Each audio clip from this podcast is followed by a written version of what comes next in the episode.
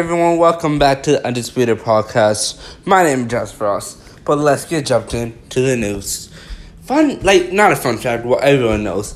The Lakers won the NBA championship, and it's like, they played so hard, which, and it's like, it made me, like, I don't know even what to say. It was a great game.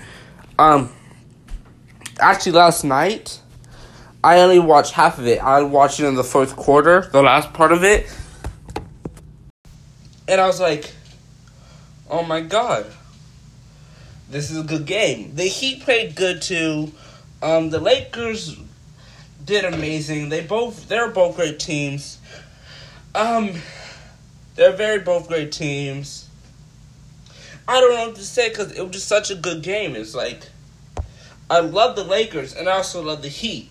So at, at that moment, I was like, when I was watching the game, I was like, who should I, you know, who should I go for? It was like, I don't know who I should vote for because I both love both teams. And it's like both teams are great. It's that I'm not sure who to vote for.